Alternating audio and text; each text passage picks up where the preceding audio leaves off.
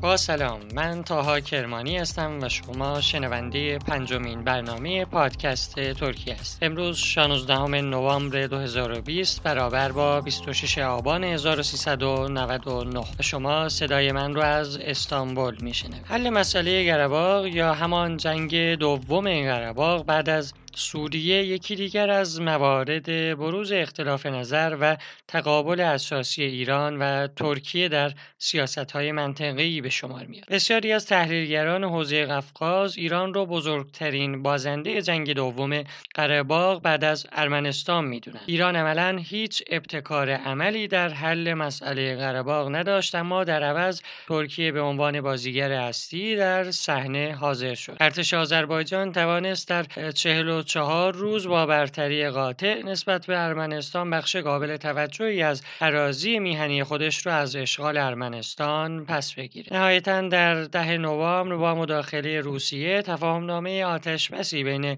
جمهوری های آذربایجان ارمنستان و روسیه به امضا رسید که ارمنستان بر طبق آن تقریبا پذیرفت تمام اراضی اشغالی رو ترک کنه و روسیه به همراه ترکیه بر این فرایند تحت عنوان نیروی حافظ صلح نظارت کند اما آن چیزی که بیش از همه موجب نگرانی و البته پرخاش ایران به تفاهمنامه شد ایجاد کریدور نخچوان بر اساس ماده 9 بیانیه آتش بس قرار بر ایجاد کریدور نخچوان شد که به وسیله اون جمهوری خودمختار نخچوان از طریق عبور از خاک ارمنستان به بخش بزرگتر جمهوری آذربایجان وصل میشه. در صورت تحقق این پروژه آذربایجان برای دسترسی به نخچوان از منظر عبور از ایران بینیاز میشه. همچنین مسئله اصلی که به نوعی موجب بسیج رسانه های فارسی زبان طی هفته گذشته علیه ترکیه شد اتصال زمینی ترکیه از طریق این کریدور به باکو و آسیای میان. به این ترتیب و با تحقق این بند از نامه ترکیه برای دسترسی و ترانزیت به آسیای میانه از خاک ایران بینیاز میشه. مسیر ترانزیتی مقرون به صرفه تری هم داره.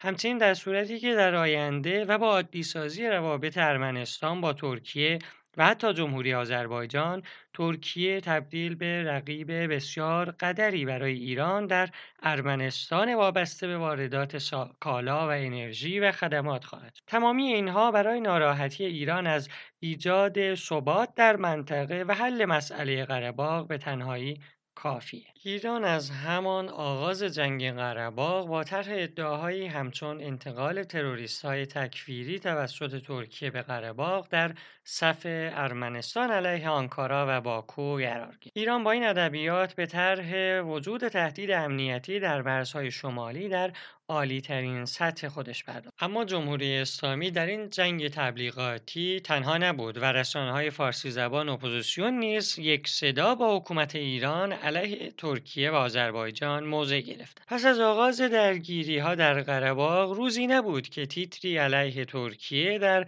صدر رسانه های فارسی زبان چه حکومتی و چه به اصطلاح مخالف نظام باشه.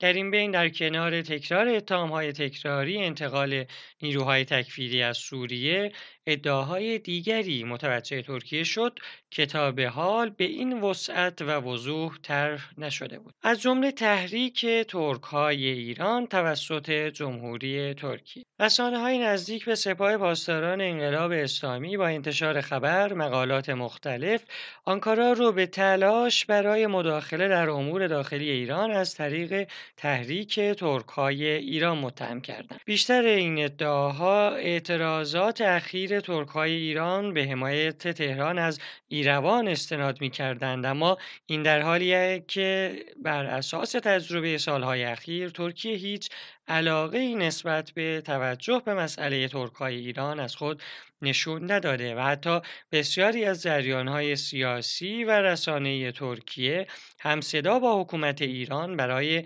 خاموش کردن صدای اعتراض ترکهای ایران تلاش کرد. برای مثال با اینکه ترکیه به لحاظ جغرافیایی و سنتی مقصد و یا دست کم عبور مخالفان سیاسی ایران از جمله ترکهای ایرانه اما هیچگاه ترکیه محل مناسبی برای فعالیت اصولی و مسمره به ثمر برای اونها نبوده. اصولا ایران علا رغم همسایگی چه در سطح جامعه و چه در حتی سطح آکادمیک ترکیه به شدت ناشناخته مونده. برای مثال عمر و تعداد مراکز تخصصی مطالعاتی ایران در ترکیه به عدد انگشتان یک دست هم نمی‌رسه. شاید غیر قابل باور باشه اما برای مثال اگر با جمع کثیری از دانشجویان رشته علوم سیاسی در یکی از دانشگاه های ترکیه مواجه شدید که مردمان ایران رو عمدتا عرب زبان تصور می‌کنن نباید تعجب بکنید به لحاظ قدرت رسانه‌ای ایران در مقایسه با ترکیه به فاصله فاحشی وضعیت قدرتمندتری داره. برای مثال بسیاری از خبرگزاری های مشهور ایران از سالها پیش بخش ترکی استانبولی دارند و در تلاش برای ارتباط با افکار عمومی ترکیه و ارائه تصویر مطلوب خیش از ایران رو بسیار پیشتر شروع کردن. اما ترکیه علیرغم امکانات سخت افزاری به مراتب بیشتر تنها دو رسانه فارسی زبان داره که به لحاظ حجم تولید محتوا و کیفیت فاصله بسیار زیادی با استانداردهای روزنامه نگاری داره و طبیعتا اقبال بسیار پایینی هم در جذب مخاطب فارس زبان کسب کرد. علاوه ایران در سالهای اخیر تلاش گسترده‌ای برای تنوع بخشی برای ایجاد و تقویت ارتباط با مخاطب ترکیه کرده. برای مثال پایگاه اطلاع رسانی دفتر سید علی خامنه ای علاوه بر بخش ترکیه آذربایجانی دارای بخش ترکیه استانبولی نیز است و در همین هفته های اخیر نیز حساب های ترکیه استانبولی در شبکه های اجتماعی اینستاگرام و توییتر آغاز به کار کرد. همچنین چندین و چند شبکه تلویزیونی و سایت اینترنتی در راستای خط فکری جمهوری اسلامی ایران از سالها پیش فعالیت می کنند و ایران از تمام ظرفیت های آزادی رسانه در ترکیه به نفع خودش استفاده کرد. در مقابل اگر آنکارا اراده ای برای اقدام مقابل داشته باشه عملا فضای بسته ایران امکان چنین چیزی در داخل مرزهای ایران رو میسر passar. Meu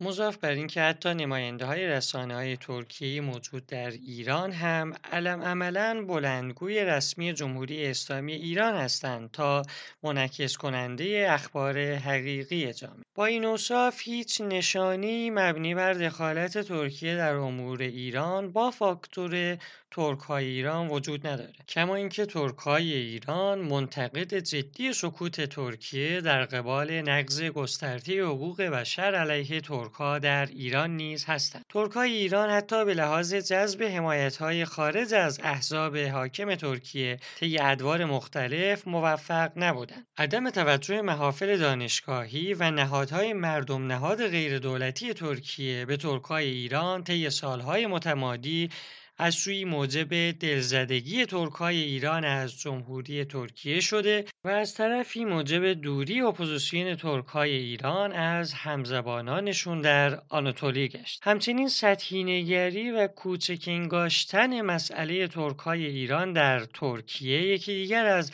مسائل مورد انتقاد جامعه روشنفکری ترکای ایرانه که البته نباید تعامل جمهوری اسلامی ایران و اپوزیسیون مرکزگرا در بایکوت و تحریف مسائل مربوط به ترکای ایران رو در شکلگیری همچین نگاهی در ترکیه رو نادیده گرفت. در هر حال چیزی که به طور مشخص می‌توان گفت امروز پمپاژ ترکیه حراسی و طرح ادعاهای دخالت ترکیه در ایران از طریق مثلا جریان پانتورکیستی چیزی که هر دو طرف بر عدم صحت اون آگاه اما نباید فراموش کرد که با افزایش خداگاهی جامعه ترک ایران وزن و اهمیت جامعه ترک همانطوری که در مسئله قرباغ نشان داد در معادلات منطقه‌ای رو به افزایش. به پایان یکی دیگر از برنامه های پادکست ترکیه رسید شما شنونده من تاها کرمانی از استانبول بودید. تا برنامه بعد بدرود.